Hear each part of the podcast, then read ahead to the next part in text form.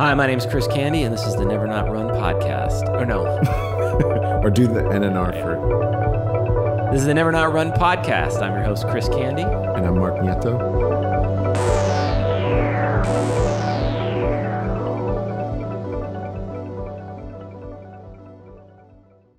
This is 100% episode 19. Thank God you're here. oh my God, Mark. Um, uh, welcome back, everybody, to the Never Not Run pod. I am your host, Chris Candy. I'm Mark Nieto. And um, you've already heard that like five times now. You've made it to this part of the pod. Um, Man, we are. I, I'm. I got to be honest. itching. I, I'm like. I think we both just found out the news. I, I just checked Instagram, and I both of us were sharing that Art Laboe passed away. Yeah, it's uh it's a part of life. Um people pass away, but you know, when ones that mean so much to uh you know, our hearts go, you know, um it's sad. Art Laboe, he uh he was a, a SoCal classic. I mean, but he was he was basically a broadcast classic. Right. I think for two guys like us who have a history, a very brief history in radio. Yeah. Uh, well, I'll speak for myself. My history is brief. You're still very much active. But yeah, I mean, I think anybody that does anything connected to broadcasting or media, I mean, especially in this in this region, I mean, it was just yeah, it's really sad. He lived a long life though. He lived to be 97 and definitely made his impact.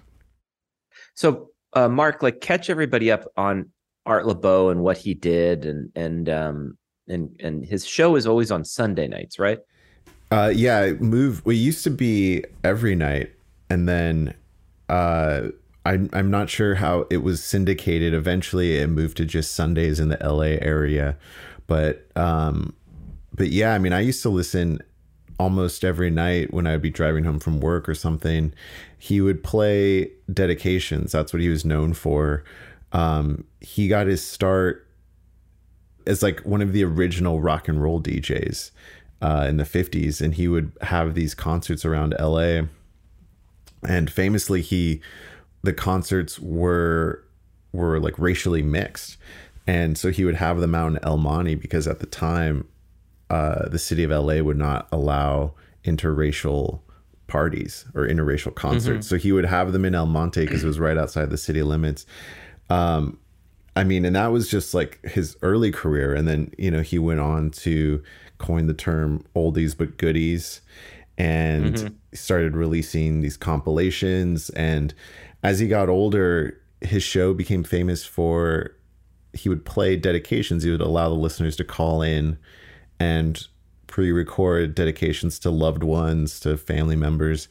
And I remember when I first started listening to him, I would hear these dedications that were always going to the same places, like cities that I didn't really know anything about, like Corcoran or Delano. And then I found out, like, oh, that's because there are prisons there. And so he, it was a way for family members to communicate with their loved ones who were incarcerated. So, Yeah, that's exactly what it was. You you'd hear these these these uh shout outs to people, and it was usually maybe a girlfriend or a wife uh sending like um, a really beautiful love note to a loved one, and it was because that person was in a correctional facility. yeah, you'd be hearing these very intimate dedications. Like, it's literally like reading somebody's private love letters to somebody but but read in art's voice over the air sometimes he would he would um replay the like i said the pre-recorded Audio. messages yeah but i mean just amazing stuff and and yeah He lived to be ninety seven years old, um, and he yeah i again like he was just uh he was on K Day out here uh for the longest time, and uh again just like a very Angeleno uh type musician. I th- I mean a DJ. When I think about it, it's like we have obviously everyone knows them when you're here, but Art Laboe is one of them. Huell Howser, Vin Scully. Mhm. These are uh, these are guys that um the mount rushmore of la broadcasters exactly Chick that, that really that'll Chick- round yeah. it out yeah exactly guys who just really uh did a good job at like uh, connecting everybody so onward. Uh, Art Laboe, we love you. This dedication, this episode is for you. and actually, a, a, good episode because this is, you know, uh, about a relationship, really. Um, and yeah, speaking of love connection.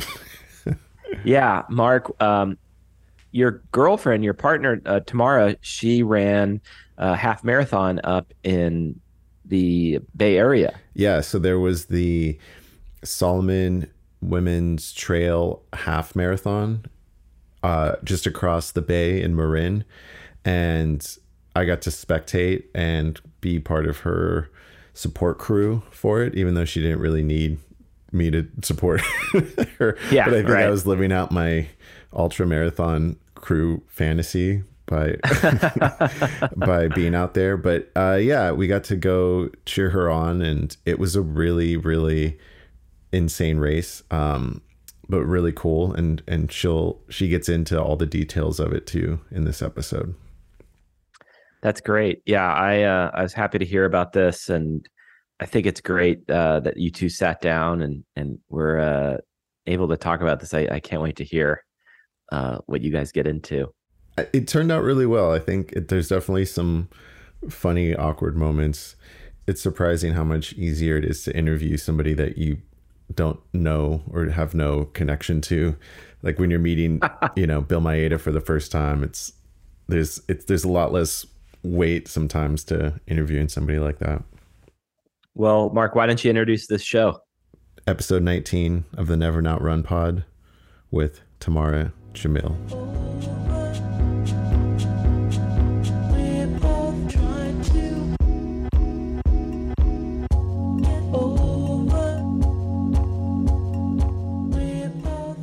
We are here with Tamara Jamil.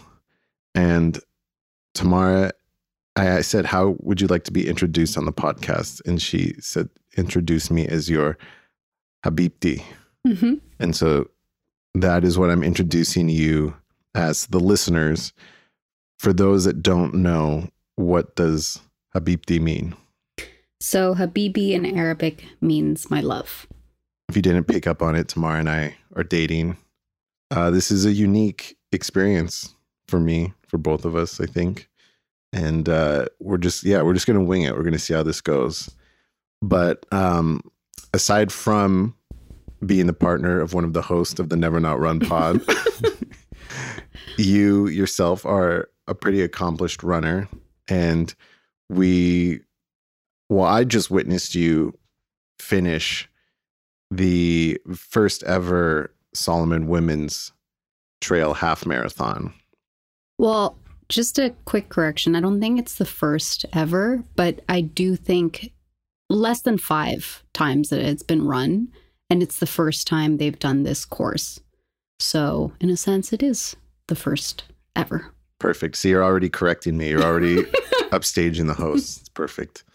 Before we get into the, because we're definitely going to get into the the race, getting to witness it too from the outside as a spectator was really awesome because I thought they just did an amazing job with the whole experience. So I, I, definitely want to hear your side of it as well. But earlier in the day, we had talked about the metric system versus the imperial system. Oh no. And so one of the questions that Chris loves to ask on the podcast is can you remember when you ran your first mile? Now, you grew up in Lima mm-hmm. where they use the metric, metric system. I see, I can't even say it. metric system. So it's like an allergy or something. Yeah. so I thought you would have a very interesting response because maybe you could like your experience of running your first mile. I mean, even though you may have ran longer distances, you thought of them as kilometers. Oh, so yeah. I was wondering if you can actually pinpoint the first time you ran a mile. So not a kilometer. The first time I ran a mile. So you're trying to turn me into the imperial system here. well, because we were talking about this earlier, almost as a, a language when you are having to translate words between languages and you're having to translate distances like do you inherently think of kilometers or miles I don't know. I think of them as songs, like lengths of songs now. I know that's not an answer to your question. I don't, I mean, I probably realized that I was running miles when I came for my undergrad to the US. Before that, it was strictly kilometers. And I think that I started thinking about, I really did think about it in songs. It's like, okay, for one, say, say the 10, the first time, I remember the first time ran, ran 10K because I trained with my dad for it. And that was a pretty big moment in my running life. It's like, I'm going to be able to do this. And 10K, what was, I don't know, back then was like an hour, a little bit under. So I was saying, okay, if I listen to around three songs for 10 minutes, then I'm going to run 30 songs. And that's how I would do it. And so I think when I got to to Ithaca for my undergrad, I was thinking, okay, miles a little bit longer. Let's do four songs. so I think I would think of it in songs. I think I still do, even though I'm not listening to music. How much, I guess, should we go into your backstory? Like, what do you want to share with the listeners about yourself? Okay, so I'm in the Bay Area now because I've started a PhD program at UC Berkeley. Um, I'm in the Department of Geography, specifically human geographies, and my aim is to continue and expand my research on jail construction across rural America, which is something that I started while we were studying together at the Center for Research Architecture in Goldsmiths in London. So, this is advancing that research, but also taking advantage of the awesome trails that are around this area, mm-hmm. trying to take advantage of it all. Um, yeah, how much did the trail scene up here influence your decision to study at UC Berkeley? I knew zero about the trail scene. Um, I do think the sun was a huge influence at coming to Berkeley and deciding if you're going to do a PhD program. It's quite a few years of your life. So might as well be in a place where you can actually go outdoors year round. Mm-hmm. So I didn't know much of the scene. Um, and I don't know if I'm fast tracking things that we'll touch upon later. But I think we did a half marathon together in London when we were, we were still, well, not in London, sorry. It was in Kent while we were still there. And that was my first trail half and I had only trained in London, which is pretty flat. So that half marathon was hard. And I think knowing that I I signed up for the Salomon half knowing that I was coming to Berkeley, but also knowing that I would have time to train here because I did not feel good in the first trail half that I did. Mm-hmm. Yeah, having run solely in the city. Yeah. Um yeah, I mean we we lived in South London and interestingly enough, I mean that was where I started to really fall back in love with running. And partially it was because it was just a a nice outlet to have during the lockdown there. Both of us, I mean, we were living together, we were locked down in our apartment, and it was just like a nice way to get out and explore London, but definitely craved some of the kind of the the natural environments that we that I at least had had access to in California and so would like seek out parks and things like that. And so in the process of my training for a full marathon um, which Chris and I covered the Death Valley Marathon, uh, I found this half marathon in Kent, which went through a castle and like the it was a ground. What do you remember what it was? It was like the groundsman old estate, and yeah, and we thought it was just right. gonna be like a nice park run, and it ended up being this like muddy slog through the woods, and there were like barriers, and it was it was insane. Like we were not Yeah. prepared. Like both of us had just been running up along the river, Yeah. basically the River Thames. Yeah. I mean, we were so badly prepared that we thought we could eat a burger the day before and that would go fine. Yeah. the night before, so we didn't really even have time to digest it. We were also there. It was, I mean, I don't consider myself racing in any of these races. I'm just running it. But um, we were also there to have fun. We also wanted to get out of London because we had been cooped up during the whole pandemic. So I think it's not that we had put on huge pressures on ourselves, but we had been training in the city and we had separately felt good.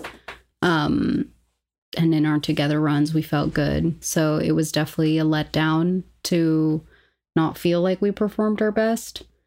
And I remember you setting, I think you, which, you know, and it's not crazy, but I think we were like, okay, we're going to do an eight minute mile. Hmm. And then right off the bat from that race, it's a climb. And I was like nine and a half or something, or even 10. And I remember you looking back at me and being like, come on, let's go. Like we had set this eight minute mile. And it was, I just knew that if I pushed myself to that speed, I would not finish well. Mhm. And so my goal was just to finish that race through the mud. Um, because it was like, yeah, pretty muddy. So, yeah, not the best performance. And then you had a cramp. You were go- doing solid time. No, I was not. I mean, I think I was also, uh, yeah, we had we had agreed that we were going to try to finish. Well, we were trying to finish in two hours. Under I two. Yeah. So it, it broke down to something like eight minute miles, and we were like, yeah, that's doable. And so me being full of adrenaline at the start of the race, like you said, I took off, and then I was kind of like, "Where are you? Come on, let's go. This is what we we had agreed upon." And it everything, our entire, all of our plans had fallen apart. But but like you said, we kind of it was a really beautiful race. Like getting to we hadn't really gotten out of the city that much, so getting to see that part of the country was really cool Yeah. and and staying around there uh which like we we've talked about before is that this is one of the things that I do really like about running is just it exposes you to different places places you would have never otherwise bothered to visit or Huh. had an excuse to and it gives you this kind of nice entry point into all these different little scenes and communities and Yeah. cities So for my first half marathon, that was in New York. I did the Shape Woman's Half. Um, and because that was my first half marathon, that's really the only time I've seriously trained where I've, you know, followed the guide, done all the runs, felt really good. But I was training along the Hudson River and it was incredible because I worked you know, near Tribeca, Soho. I lived three blocks from my work. It was very claustrophobic in some ways, very convenient in others. But being able to have this regimen where four times a week at least, I'm running and seeing kind of how the city changes block to block, you know, even if you're staying along the river, you still see that reflected on the communities that are walking around portions of it. And also how it changes, because I know in some portion, if you get really high up, it changes into almost like semi trail. Like some parts aren't paved, um, or they didn't used to be when I ran it.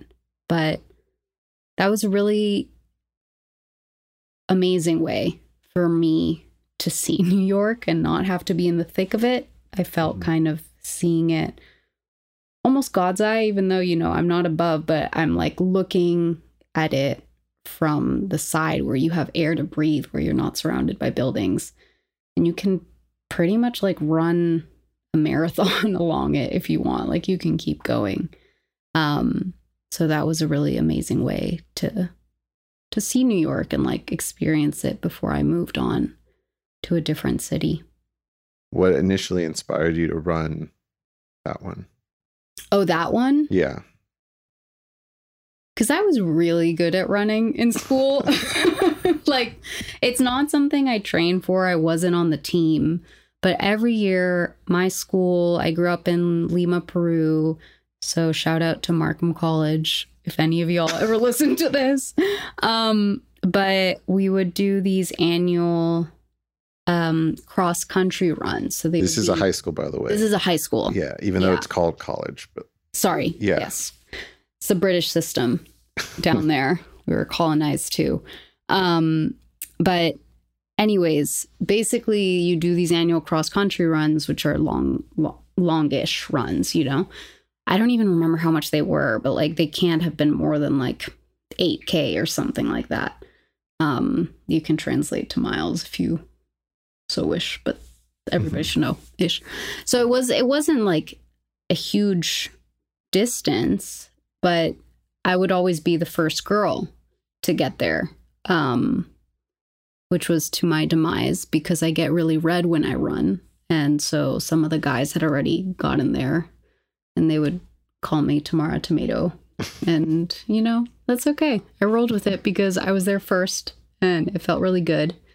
It just felt like something I was good at. mhm. And at that time, I wasn't like, I was doing ballet very intensely. So it wasn't my sport. It wasn't something I was focusing on. It just felt something I could do that my body was able to do. Um, and then afterwards, I started running more through high school. And then later on in college, I started by running and then I kind of dropped it. I went to college in Ithaca. So, you know, half of the year it's like frozen over. Although it's really beautiful and good for your knees to run in snow, it's also not as enticing. So, anyways, by the time I was working in New York, I hadn't run for a while and I felt like I missed it. And I felt like I wanted to get back into it, get a routine, get my body back to speed of like feeling like it could run. Um and I think there's I've always liked running. I think a lot of people don't or haven't tested their body at running. And I also don't think everybody's bodies are built for running. I don't think ancestrally, I don't think my ancestors ran. like, I think from my dad's side, like, they were in Syria or in Lebanon, like cooking up some kibbeh, malubin, knafe. Like nobody was running. And my mom, Peruvian Italian side, like also like you know making amazing Peruvian food. I don't know. Like I don't think I came from people who ran. So I don't think my body is built for it. And I definitely feel that in races sometimes. Like I de- definitely feel my body like my torso being like, mm, we don't like this. But I think my mind really likes it. Mhm. So then it tells my body, like, hey, we're okay. Like, let's chill out and let's get into it. And I'm also highly competitive. so there's that aspect of running, of doing a race too. Like, even if I'm not racing it, I'm also competing against myself. And then I also think too how my mom, when it was just like me and my brother, Omar, my youngest brother hadn't been born yet. My mom was still running. She was a runner all through college herself. Well, there you go. You just I don't know. I think she forced it too. I think we all forced it. But she ran and then she was training for a half marathon when we were living in the Bay Area when I was little. And she went on this run on her own. And at some point she fell and she fell on her wedding finger. And so her finger started swelling up because it was broken and nobody was around her. Basically, somebody found her, called the ambulance. They took her to the emergency room, almost had to cut off her finger because the rings would not come off. Like her finger was that swollen and they couldn't cut it off. Finally, they did. They cut off the ring and they could, you know, Mhm. she was fine. She's fine now. But I think that moment was like, that moment was pretty traumatic for her. So I don't think she's been able to get back into running Mhm. it's like the saying is when you fall from a horse, get back on, you know, and get ri- riding again. And it's not that she didn't want to. She also had like kids to take care of and everything. But I think the fact that my mom had been training for a half marathon and hadn't completed it made me want to also do it for her Mhm. in a way of saying, You didn't complete it. Let me finish this. Um, and it was magical because my mom came to see me run that race. And so she was there. The race was around Central Park twice. And she was there, and I saw her at the aid stations, and just knowing that she was going to be at the end was what kept me going. And I think my first half, I did it two hours and two minutes. And it was a road race, but it was my first half, and I was pretty proud of. I wanted under two, but I'll take two and 2 Mhm. And having my mom there was really important Mhm. for that. So I've, of the three places, let's start with like London and New York because I know at least like in New like in London we'd like run on the river together and Yeah. that was a pretty amazing experience to like be in the city like running by Big Ben and all that. Yeah.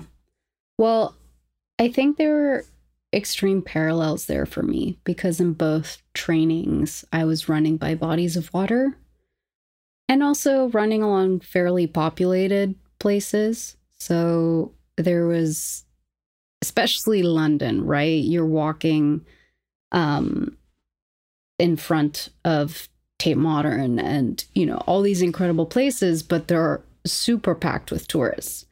So, especially if, if you're going your long runs on the weekend, you're kind of dodging mm-hmm. bullets left and right because people come out of nowhere. And of course, you know, everybody has to respect each other. But in a sense, if you're running in the weekend and you haven't gotten up early enough to dodge the crowds, then you're kind of in the wrong, it feels, right? Like you know there's going to be tourists, so then you've got to bite the bullet.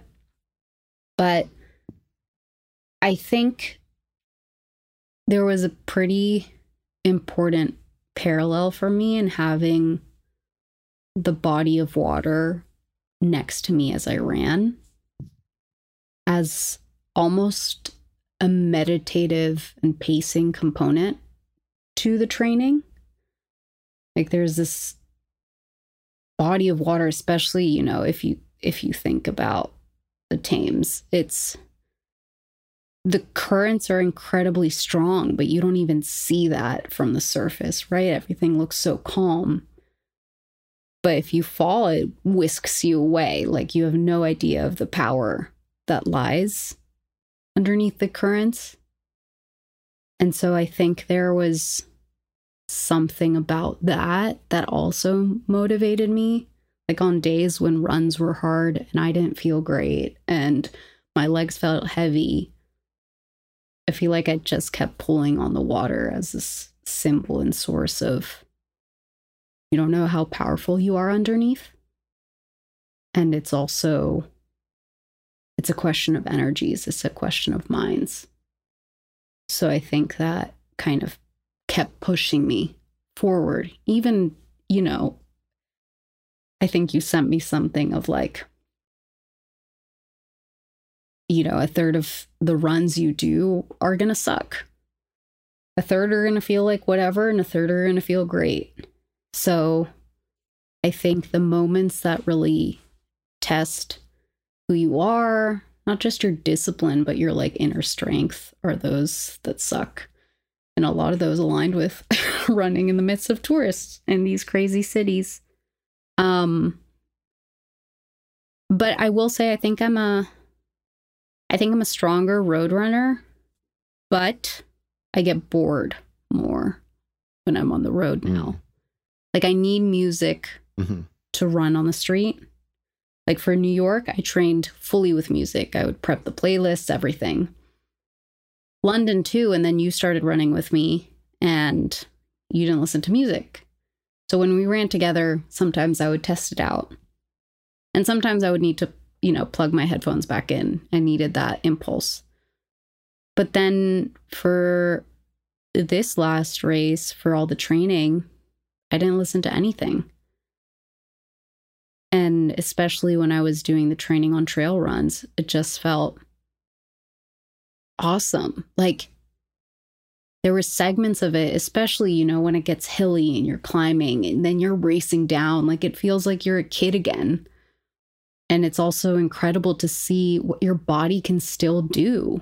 You know, when you're a kid, you're just jumping from left to right, like basically flinging yourself off rocks, and you know you'll be fine because you trust your body to do that. Right. And I think as we become older, we're definitely more scared of our basically how frail our bodies can be. But then we also forget how strong they are. And so I think something that I really found joy in training for this last one, and even doing it, was seeing, wow, like my muscles respond, right? Like I can jump this and I'm going to get there, and I can zigzag and bounce off these different rocks, and it just feels super empowering. Like this is, there was a moment in my childhood when I would like jump on roofs on beach houses at night with my friends. And it didn't always end well, as my knee well knows. But the fact that we would do that and just be fearless, I feel like I'm regaining that with trail running. And I don't think road running does that for me. And I, I wish Chris was here because he would he would have a perfect comment about running next to water because he loves running next to the Pacific Ocean. Like that's his vibe. Is like I think he's happiest running on the beach path with the ocean in sight. I'm the opposite. Like get me I want to be way. yeah, I want to be in the mountains, you know, which I like that you brought up that Alexi Pappas quote too. Yeah, Yeah. the one. Yeah, where I think she's quoting her coach, where it's like a third, it's like a third go bad, third are okay, and then a third are really good. That's like the perfect ratio for any kind of endeavor. Yeah. So then tell us a little bit more then about the experience of what it's been like running up here in the Bay Area. And you said now that you're getting on trails and kind of experiencing that world, like what have you gotten out of that? Yeah. So it's been two months ish or three since being here. And I'm lucky that I'm not too far from the trails, you know, so I can just, I could do it morning before hitting a going to the class my class or something. Um, it's been pretty incredible. I think one of the main things that has stood out for me uh, with trail running in the Bay Area. I mean, California in general is incredible, but the fact that in the Bay you have all these incredible eucalyptus trees. And so while you're running, you get this constant smell. And smell is, I think, it's the biggest trigger of memory Mhm. um, of the senses, and it kind of just brings me back to when I when we lived here for three years. Um, there's something in that phase of my life where that smell really stuck with me. Um, so that's been one of the I don't know. It's it's kind of like a magical experience to go on the trail and then you just get that whiff of eucalyptus and it kind of brings you back and gives you more energy than a gel could you know it's just like the the fact that it brings back memories it brings back so many things that emotionally recharge you um so that's been really nice i think also if the you know the trail running scene here is huge like people come here to train for a lot of, you know, many trail races across the US, if not across the world. And it's such a great community. It really does seem that there's a ton of different groups, kinds of people that love to trail run, love to come together and push themselves together to see what's possible, but also not. And if some days it doesn't work, people are just like take it at your own stride. Um, so there's been a few groups that, you know, we did, I think we, you know, we went to Renegade Running one day Mhm. and did a like a warm up workout with them. And that was pretty great. They do a few runs um, weekly. I haven't joined, but I've done that workout on the Wednesdays and it's been pretty great. Um, also, there's Trail Sisters. I know there's the Marin Bay, East Bay, um, and they're really great. It's a you know it's a women only group, and I think that also serves to highlight the fact that solo running is kind of can be scary.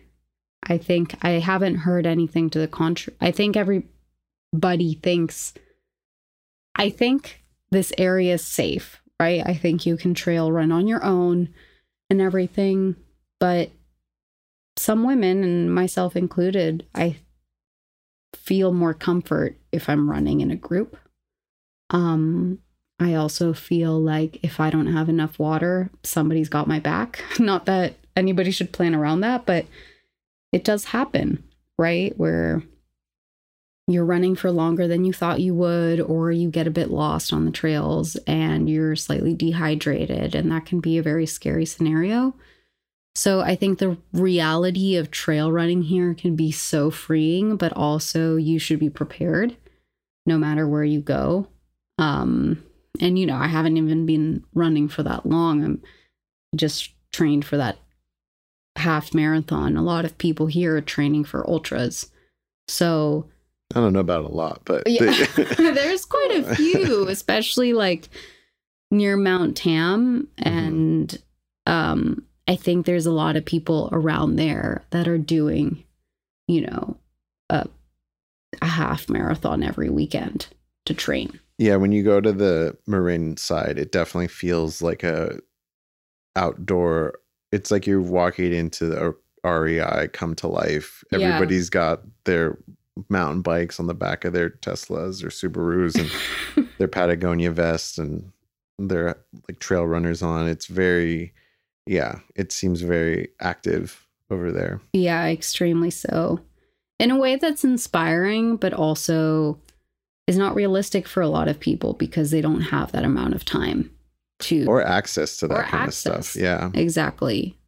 A lot of people don't have cars, you know, and you can't really get to that area on the BART because the BART doesn't go to Marin because they voted against it. So there's a lot of kind of issues, but the fact that Mount Tam exists there is inc- it's at least worth a visit once if you live in the Mhm. bay. So we did um we did a warm-up trail run together, right? With, With SF Run Co., SF Runco. Yeah. San Francisco Running Company. So they were I think they partnered with Salomon for the half that I was training for.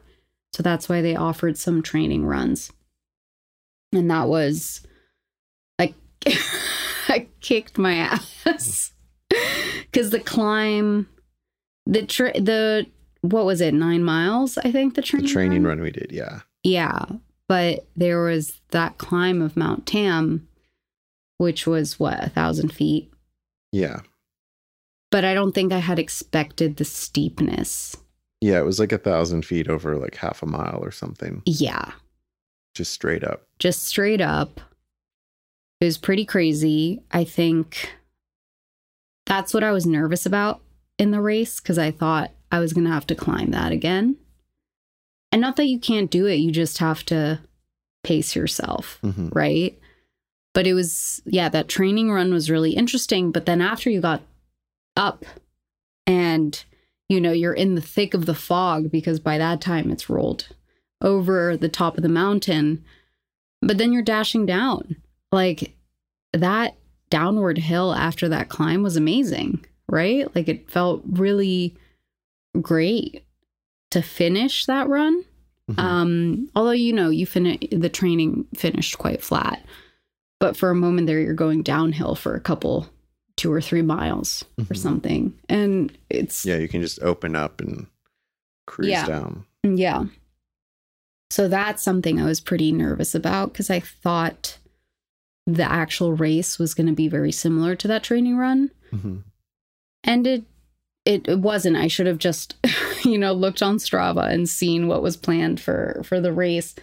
But the race actually started at Rodeo Beach and then you you go up. So yeah, you do start on a climb, but it's not that same it's it's a pretty big climb, but over two, two and a half, three miles.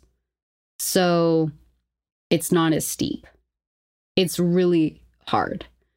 Like the at the start of the race, one of the coordinators for it said, you know, I'm not gonna lie, the first five miles of this race suck. Like it's gonna be hard. Um but then they said then you'll be cruising which i thought was hilarious because i definitely was not cruising. Like there was another hill at mile five i think until mile eight. So i don't know what kind of cruising they were doing but i definitely did not feel that. Um it was a very challenging race in Well, yeah, several take- aspects Take Sorry. us. No, no, this is perfect because Yeah. yeah, I was, this is what I wanted to get into next was to have you take us through the the play by play of the race. So start with the beginning, the the morning of the race. Tell us about that. Like, how did you prep for it? What was your nutrition plan for it? Like, what was your what were you thinking going into it? Yeah. Um the week before the race had been pretty chaotic for Mhm. many reasons. Um but I had, you know, I had family in town. My mom, again, my lucky charm stayed for the race, but the fact that I'd had family in town just made it harder for me to also follow any kind of nutrition plan. The only thing I did do was, you know, have a good simple pasta the night before the race. Uh carbo load as they may say. Um and then the morning of I woke up pretty early. Woke up around 4:30. I guess that's not early for runners, but it's early for normal people. Um and then I started with God, I don't even know how to pronounce them. Martin, Maurten, Maurten. Maurten. Yeah. Um, so you had introduced the Maurten gels to me, and I'd done them on one or two of my long runs, and I quite liked them. So it's like, okay, I'm gonna do their hydration mix, their caffeine hydration mix. And they say to do that three hours before your race. So I had to drink that at five, which I did. And, you know, I always have steel cut oats for breakfast. So I was like, I'm not changing now hmm 'cause it feels like the perfect breakfast, anyways. I did not add flax, which I usually do. Why didn't you add flax? Because I'd been reading online and they were like, avoid any like fiber foods. Yeah. It's not good for when you're racing. Um, so I just did steel cut oats, honey, almond milk, and some strawberries, I think. So I did that two hours before the race. Um, and was feeling pretty good. Was drinking water. Um, I was more nervous because because of you guys. I think like you and my mom were were here, and I didn't want to. I felt bad that I was making you both wake up so early on a Saturday and drive so far.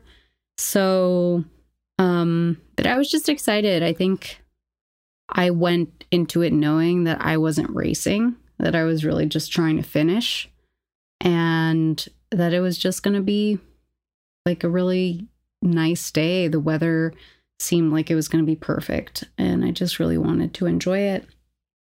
So, when we got to the starting point, you know, it's it's a women's only race, so everybody's there in like their running crews.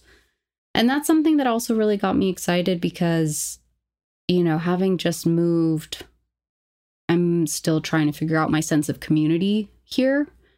And it felt like an opportunity to find that during the race. I feel like if you're not racing to compete, you're running it and you're going to probably find solidarity in Mhm. some of those hard uphills, which was the case for me, which was really nice. Um, but, anyways, you know, collected my bib, everything, did some stretches. I did um, Peloton stretch. Shout out to Matt Wilpers for that five minute pre run stretch. Shout out to Mark for holding my phone while I was stretching it out.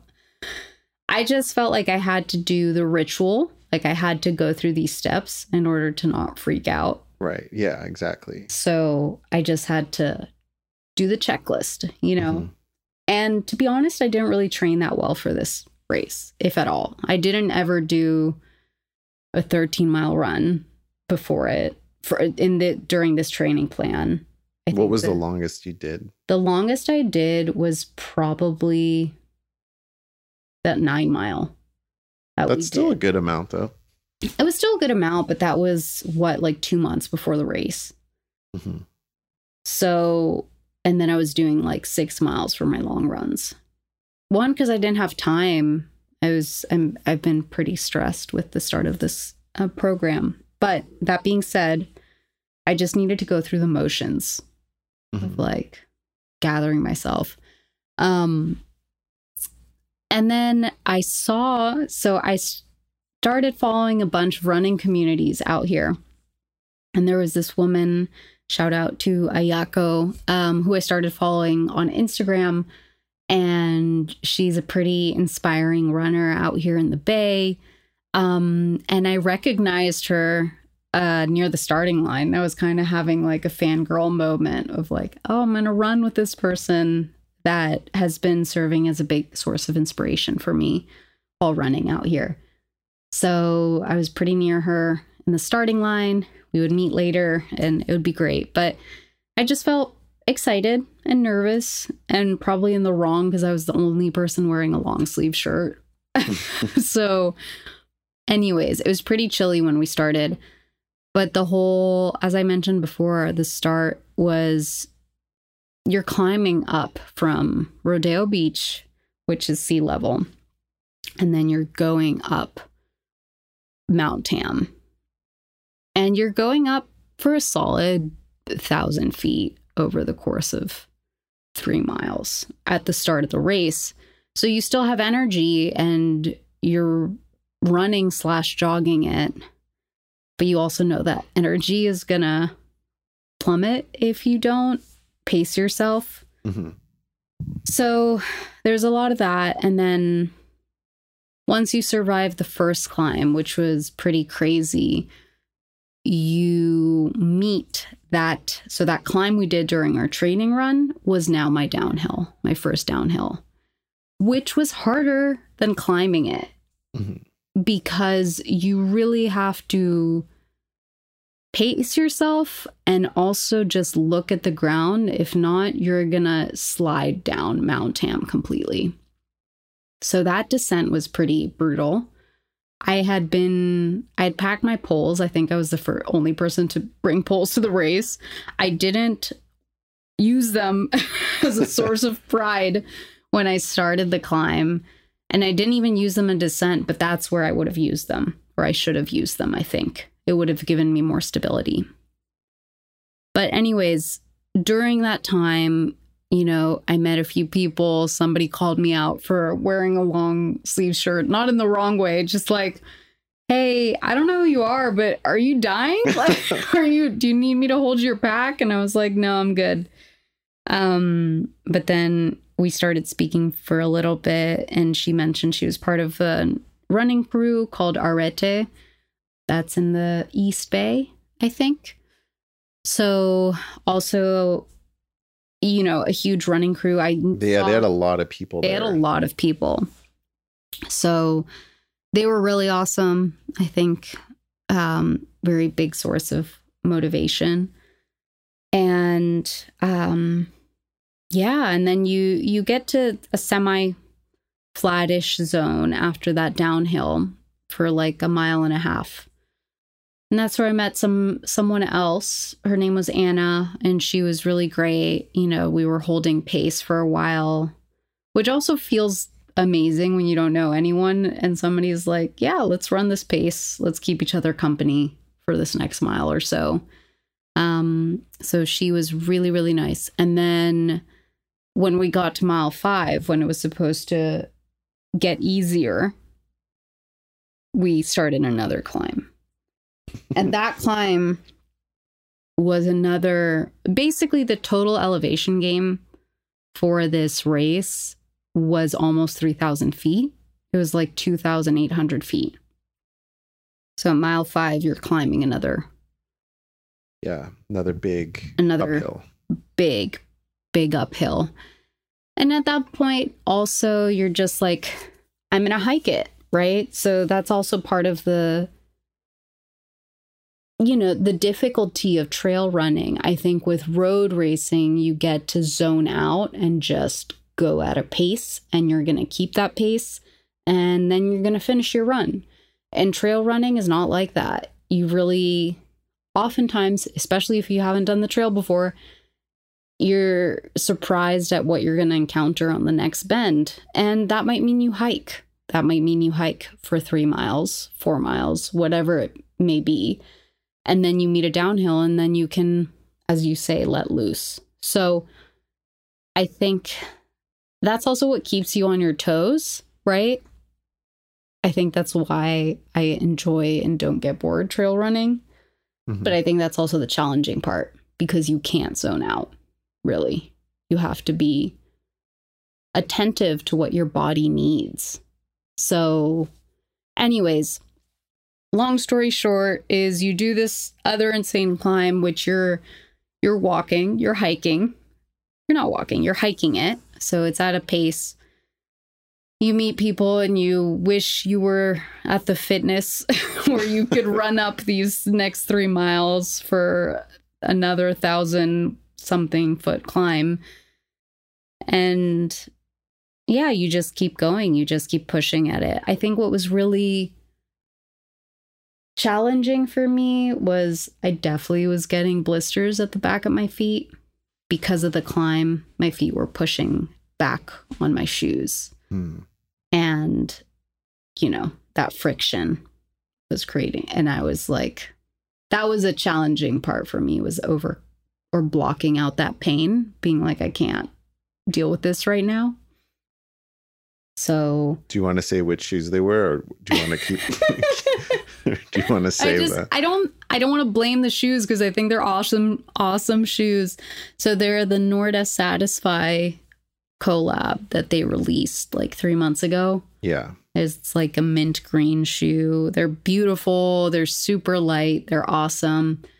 I just think that either I didn't break them in sufficiently or they might not suit my foot. And Mhm. I've been told that before. Like when I did the first half I did in New York, somebody was like, Brooks is your shoe. Brooks is the shoe. For Really? Yeah. They were like, that's the shoe for the kind of foot you have.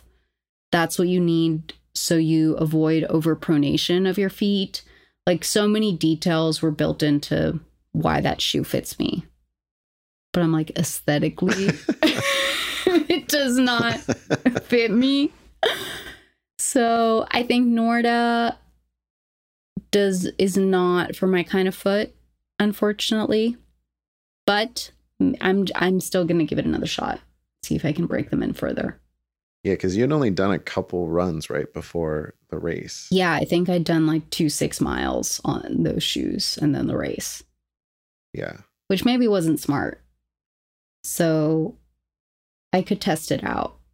Um Well, so then you get to the top of the second hill or the second climb, rather. What is, I mean, what are you seeing then? What's the, do you have views? I mean, it's incredible. That's the thing is like I can't even describe how beautiful this race is because you're look you're on top of Mount Tam looking to basically Mount Tam if nobody who's listening knows what that is you're you're in San Francisco and you cross the Golden Gate Bridge to get into Marin County. And while you're on the bridge you're kind of facing this huge peak this huge mountain and that's Mount Tam. And so basically, once you reach that second hill, you're on top of Mount Tam looking over the bay. You're looking directly at the Golden Gate Bridge, at San Francisco, at the East Bay. You know, you're you're just it's an insane not to plug geography into this, but like it's an insane moment of God's eye view in your life where you're able to see this incredible ecosystem um, that man has created, but also just how beautiful and complex the waterways that compose this bay are. So it's an incredible, it was an incredible moment to get up there and see that. Be like, I'm here now. I live here. This is, it's, it's a luxury in so many ways, right? Not only because of issues of accessibility, a lot of people can't reach it, but also a lot of people physically can't do this. And that's what keeps you going because you say, I get to do this. It's not right that you can or can't do it, but also that you get to. It's like an opportunity. So, anyways, you get off on that second hill. and just to say that every, there were two aid stations, and my mom and Mark were there at each. And I don't know if you want to describe how you thought I looked, if I was like exhausted and. Honestly, I I'm hesitant because you definitely downplayed your fitness level going into this. I think, and even throughout this podcast, I think you've been downplaying your fitness because even though you didn't necessarily maybe follow the strictest, uh, you know, training plan, you're still saying like, oh yeah, I just did a nine mile run or I just did a few six milers and this and that. And you're like, you're dropping like, these are not small amounts to most people, you know, even to people that like do are like daily joggers. I mean, nobody's throwing down, you know, hour long trail runs like that. So I was very nervous for you.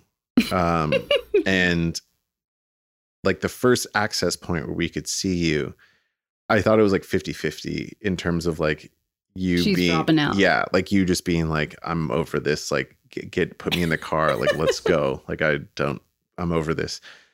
Um, but you looked amazing. You were just like in your spirit was great. You were like cruising and yeah, I mean you were just and and also too it was amazing is like I had packed all kinds I it was like I was your crew for like an ultra marathon. I had like creams and all kinds of food and like different layers and change of socks and I had all this stuff and I was like I have everything. Like what do you need? What do you need? And you're like no I'm fine. I'm good. And you just like kept on running. Like you didn't even want a hat. And this, it was like the sun was beating down and you're like I'm good. I think I just took your poles. That was the only thing. yeah, thing. you did. So after that I was like okay she's gonna finish like no problem Yeah. like she'll do it for sure and and like you said we met up with you at the next access point which was at one of like the Golden Gate Views. viewpoints. Yeah. Yeah. I mean, it was beautiful. Like even for us as spectators, just being there, like you said, we got we got some amazing shots of just the bay and Golden Gate and and again, like I just to be able to spectate something like that, like a race, it's it's very inspiring. Like just to see all the people coming through and and yeah, and it was just really funny too to hear people be like, "Thank you for being here," and I'm like, "I'm just here because my girlfriend's racing." like, but um, because yeah, your mom and I were trying to cheer on the other runners, but once we saw you, we were like, "Okay, we got to get to the finish line Yeah. to to watch you run it in." Well, I really appreciate, I think also you guys being there, there was no option for me to drop out. hmm I was like, I'm going to finish. I think after mile one, especially because we started with that climb, I thought I was done. But that's when mentally you just you go into that pain cave and you're like I'm going to continue and I think that's also been a strategy for me throughout my running life has been so I used to measure my runs in number of songs. Like I wouldn't measure it on the time or the distance. I would say, I'm going to run for eight songs. And that's how I would measure my runs. So I think I've gotten used to also counting down, okay, I've got four more songs to go. Mm-hmm. And then having that and be like, okay, I've only got two more songs to go. Like always working in halves. So my goal was if I make it to six miles, which is almost half, I'm good. Like I can survive it. So I think I was just working my way until six. And then when I got to six, I was like, I'll feel really good when I'm at nine. Cause then I'm like 75% done. And then when I was at nine, I was like, I'll feel really, really good when I'm at 11. Cause then it's two miles. I can do that. Anybody can do that. We can do two miles. And then at 11, I was like, I'll feel really great when we're at 12. Because then I'm almost there. So I think for me, it was also a constant, just one foot in front of the other, you know, just keep going. And I wasn't going fast, but I was going. And, you know, I didn't feel awful. I think I did start cramping at some point, like a side body cramp. But I had learned from the Shape Woman's Half that if you're getting a side body cramp, what you want to do while you're running is you want to press, like pinch your, your side body, like pinch your rib wherever you're getting that side cramp, and just hold it pinched hard for keep running, just hold it pinched hard for a while. And then release it and see if that cramp's still there. If it's still there, pinch hard again, keep going. And then release it, test it, and you might see that it's gone. So that was my strategy. I think I was pinching probably for like half a mile to a mile for that cramp. Wow. And then it went away. So I think there's also ways to, for professionals to tell you how to work with your body when it's not working with you. Um, so, anyways, that was tough. And I think the cramp came back at the end. Uh, I think the end was not a smooth downhill because it was a zigzag, you know? It was like you thought you were going down for the rest of it and then you would go up again when you really didn't think you could go up any longer. But it was beautiful. Like it was, it's an incredible trail. And then I have many qualms about how they decided to finish this race. This was almost evil. What this they did. was it was not almost. It was completely evil. One because it goes over the half marathon distance. you think you're done because your watch tells you the distance and you're not done. It goes like half a mile over. And two, they run you over the sand for the last half mile of the race. You're in this, and it's not, you know, by the water where the sand is flat and hard. It's it's the sandy sand. it's that sand that you don't even want to walk on when you're at, going to a beach day. So imagine just like having ran I think it was 13.68 miles. And you're so done because you thought you were done half a mile ago. And they're like, no, now you got to run this half mile across the sand. So it's really brutal. I started walking it when I got to the sand because I was so pissed. yeah. I was so mad. Yeah, your mom and I were waiting for you and we saw a few people take their shoes off and just go barefoot. That's the way to do it. they were probably over it like you were. And and yeah, it was funny to see you coming down the hill and then hit the sand and you could just see it. Even from like 200 yards away, just your posture and everything was just saying fuck this. I was so mad. I was so mad, and I knew you guys were there. And so I was like, I know I have to run at the end. which I did. Yeah, you No. finished strong. I finished strong. I mean, not super strong because they called me Molly. Maybe Mark will have an audio of that to slip in here. Next runner coming through. She's almost there. She's smiling. She can taste that finish line. Celebration. Great job, Molly. So, yeah, I guess my name got changed that day, but survived another half. Well, you not just survived, but I think you f- did really well. You finished literally right in the middle of the pack, which that's usually where I am in my races, and I'm I'm always happy to be there. I think it's I don't have too many fantasies of being a front of the pack runner, Yeah. but it's like you said. I mean, it's just about the experience and like being out there, like being part of that community and finishing strong and like feeling good about yourself Yeah. after. No, absolutely. I think the most amazing part of it was at the end of the race, talking to other people who had ran. As I mentioned, um, there's someone who I started following on Instagram, and then I saw her at the race and I was super excited. And then I think you took her photo and somehow you led her to the booth. I was trying on those Salomon massage gloves, but for your legs. like they warm and massage your leg just to get the blood flowing properly again.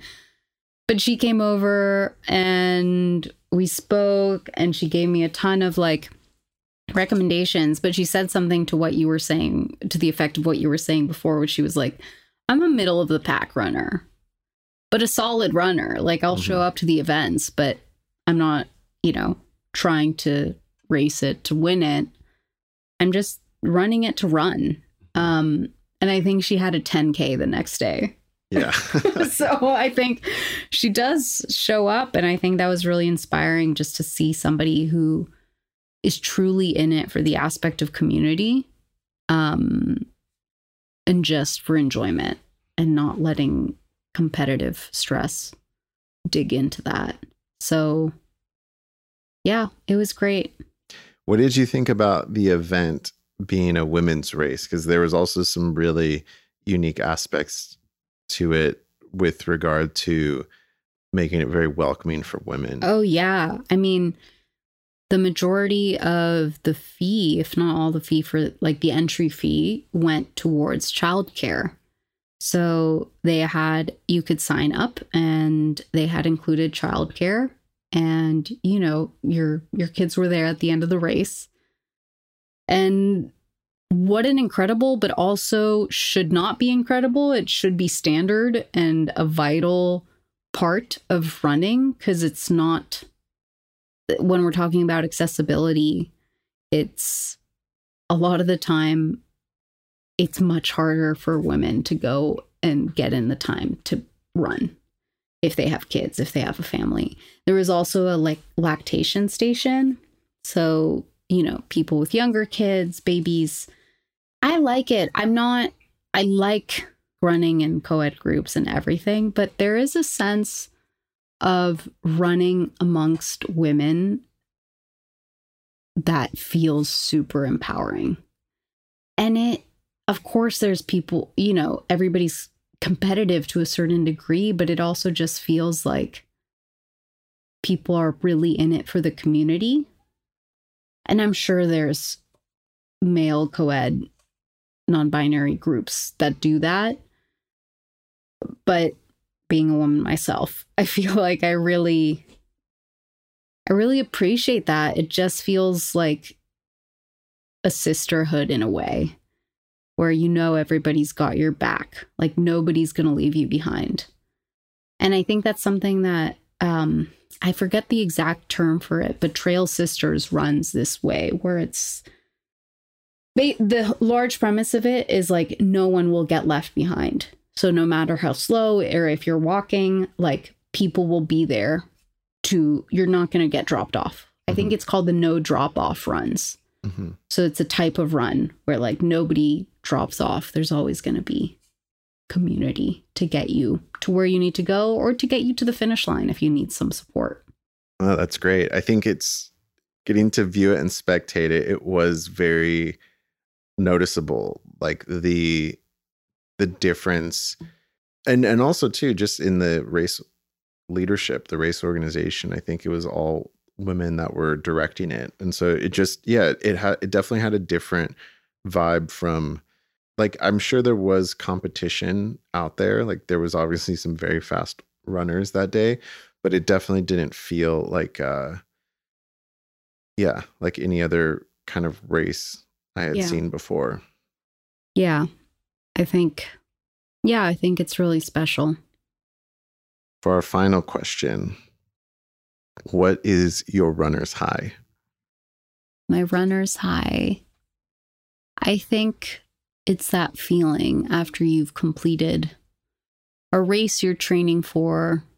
It's just that feeling when you, for example, in this last race, just fall into the sand afterwards, right? Like you see, you cross the finish line, you get the medal, and then you can just sit in the sand and stretch and just feel how your body feels, but also acknowledging that your body can and has done that insane thing that we're probably biologically not meant to do and will pay for later on in our lives. So just a plug to take care of your knees. But um in all seriousness, that feeling of having completed this feat and acknowledging how powerful you are. That's my runner's high. Thank you for sitting down and talking with me. Thank you for having me. It's been my pleasure. all mine. That's been episode 19 of the Never Not Run podcast. I'm Mark Nieto. Tamara Jamil. Take care, everybody.